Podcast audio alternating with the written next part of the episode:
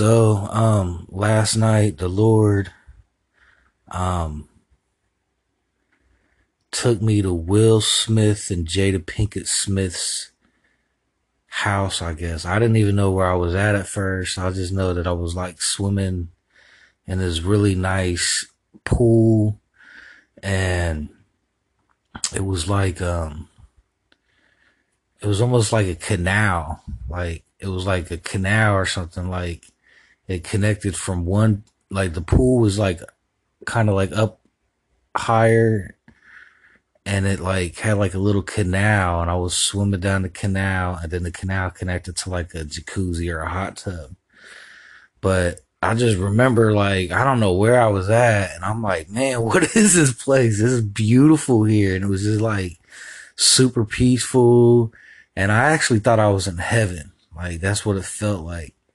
But then I realized that, I was at Will Smith and Jada Pinkett Smith's house, I guess. And, I'm just going to try to fast track this dream. But, basically what I saw was there was like a lot of people there, and I guess all of their kids were there, and everybody was, you know, living their lives in and out of this big house or whatever. And, I noticed that the people that were coming over, like there was girls and stuff coming over, and I would see like Will flirting with these girls or whatever. And then I would look at Jada to see her reaction. And I felt like she was jealous a little bit, but it was like she was trying to hide it. Like she was smiling, and, you know, she was like being like a good actress about it, but deep down I kind of felt like she was almost encouraged him to do that so that she can do what she wanted to do, you know. And I felt like she was even flirt with me, and I felt like I was there for like a couple days. Like I actually stayed a night there a couple days, and I actually came with, which is weird, this girl I know, Dana Slaughter. She's like actually like a sister. She's like my sister.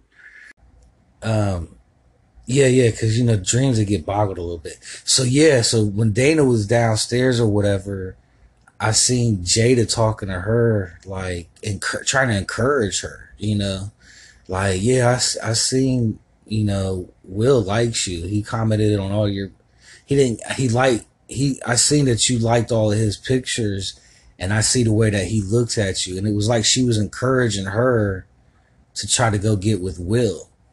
And so just to me in the dream, it seemed like Jada was encouraging Will's, you know, sexual fantasies that he wanted to fulfill.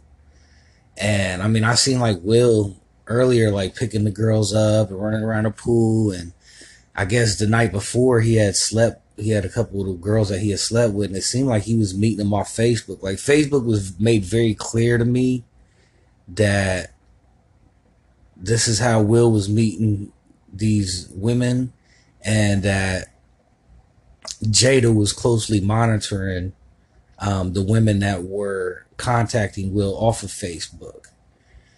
And it seemed like she was encouraging, you know, these girls. Not all of them, because some of them was already like sneakily trying to get at Will, like on the side. And Will, and they were asking Will, like, hey, your wife's over there or whatever. And he's like, oh, it's cool. Don't worry about it. You know, it's all good. And so they kind of felt like they were being sneaky, trying to creep with Will behind Jada's back. But Jada knew about it the whole time. And you could tell Jada didn't like those type of girls that were trying to be sneaky about it, because she had already knew about it. And I could tell that because she was talking to my friend Dana, which I consider like my sister, and she was trying to encourage Dana to get with Will. And Dana was like, I don't think he feeling me like that or whatever. And she's like, no, girl, he likes you. And you could tell it was kind of like a weird situation. Like Dana kind of didn't want to do it because she kind of felt like weird about it.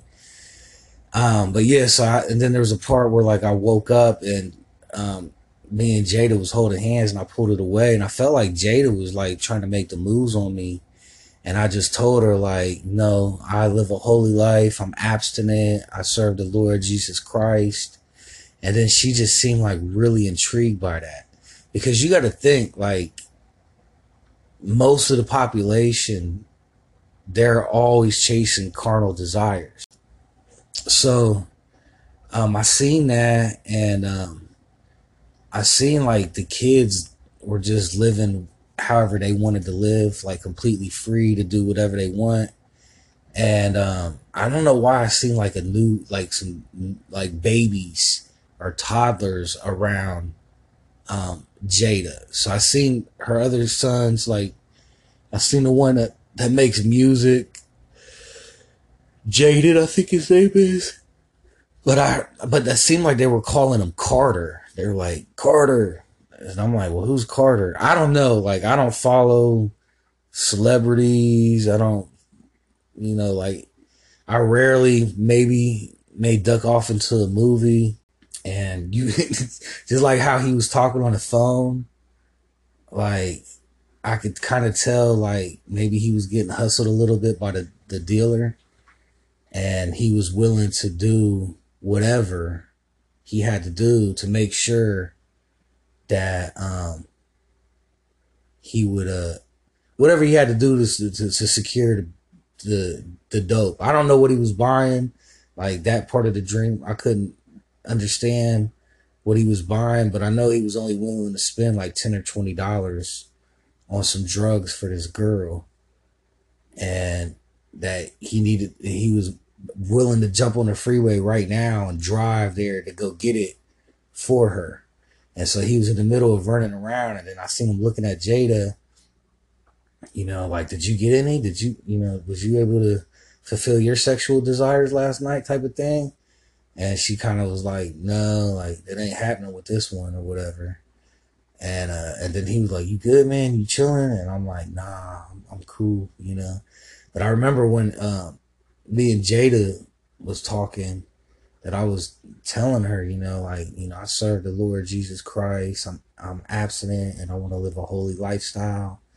And there's nothing here that I want. There's nothing here that I'm seeking or that I want. And that really is the truth. I don't want nothing. That didn't sound right. So yeah, in this dream, basically I just seen that, you know, Will and Jada was living a promiscuous lifestyle. It seemed like Will more than Jada. I actually didn't see Jada fornicating in the dream at all. But I did see the way that she looked at Will, and I could tell that she loved him. I could tell that she was hurt, but she was good at hiding it because she even encouraged it. But yeah, so yeah, I just did this because I had a dream about Will and Jada, and how their kids were affected by their lifestyle. And even in the dream, the next day when Will came downstairs, he looked at me because I was next to Jada. And he was like, you good, man? You chilling? He's like, you gonna stay the weekend? And it was almost like he kind of felt guilty that he had slept with these women. And he seen that Jada, you know, she didn't do anything that night. She slept alone or whatever. And I think maybe he thought something went on between us or something like that. But he could tell that nothing went on. And so he was like, you want to stay and hang out? And I was like, nah, I gotta go or whatever. And I remember seeing him make a phone call, and he was calling someone, and he was like, you got like, he's like, I just need like 20 or a 10. And I'm just like, man, this dude's rich. Like, why is he, you know, only placing an order for drugs for like $10 or $20? And I guess he was getting it for this girl. And he was just like, no, don't do that. Don't do that. He's like, I'm on the freeway right now. I'm on the freeway. He's like, come on, man. And I could tell that he was just being, you know, nothing here will ever fulfill that, you know. And I could even see myself, like, I've had dreams where I was, like, I had this huge, like, I don't know where I was, but it was like I owned it. It was like I owned this huge, it looked like a recreational center. Like, it was like 10 basketball courts, like a workout room, like the full everything, right? And then I was on a second floor overlooking it, and I had like this luxurious state-of-the-art recording studio or whatever, you know? And I had all of these things, and it was just like, at the time, I was still lusting, so I was lusting in my dreams, and I was like trying to chase girls or whatever. And so I'm like, man, I had all this, and I'm still trying to chase girls. But it made me think, too, like when I got pulled to heaven and I seen the weed plant and I like rushed to the weed plant. And I'm like, man, I'm in heaven and all I care about is the weed plant. So those dreams, I haven't had dreams like that. But my last dream, I remember I had something like it was like I was in heaven, or I had a vision like I was in heaven and I had all of these things. Like, the Lord blessed me with everything that I ever wanted here on earth that I never had.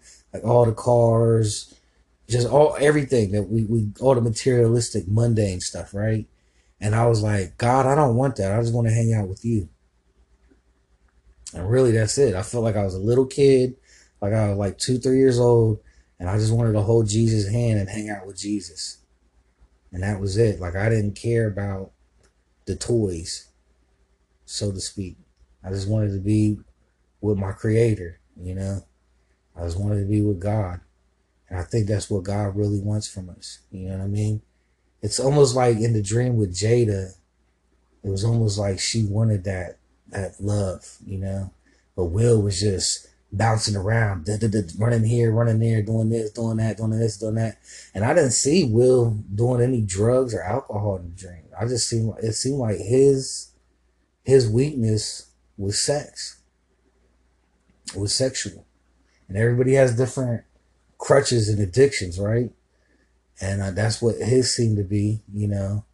And Jada seemed like that was hers too, because obviously, you know, if you're a man and you're married and you're watching pornography and masturbating, you've opened that portal for those demons to come in. And just like they are attacking you with the thoughts to masturbate and watch porn, they're going to be attacking your spouse to do the same. Because I remember when I was married and I was watching porn, you know, one time I got in the shower and I stepped in some nasty stuff and I knew that my wife was masturbating, and I confronted her in front of her friend about it, and she denied it. And I'm like, you can deny it all you want, but I know, actually at that time, I think I had stopped doing it, because that's the time I was like trying to get right with God. So it was like on and off, you know what I mean? Because you go to God, then the devil pulls you back. Then you feel guilty, then you run back to God, and then the devil pulls you back, right? So I was going through that. Like now I can honestly say, nope, you're not going to get me, devil. Even if I wake up with that man issue that men wake up with, you know, I rebuke it. And I say, Lord, anything I ask, you take care of, get rid of that. Like, I don't even get specific. He know what I'm talking about. Get rid of it. I'm going back to sleep. Wake up, it's gone. Cool. Now I can function, live my day. You know what I mean? Like, it's weird, even like when I take a shower, like I cover up my private area, you know what I mean? Because I pray a lot in the shower, you know? I don't even want to look at my own private area, you know what I mean? It disgusts me. Like I'm disgusted being a human at this point. I really am, you know? I don't want to be in this body no more. I just want to be in my spiritual form, you know?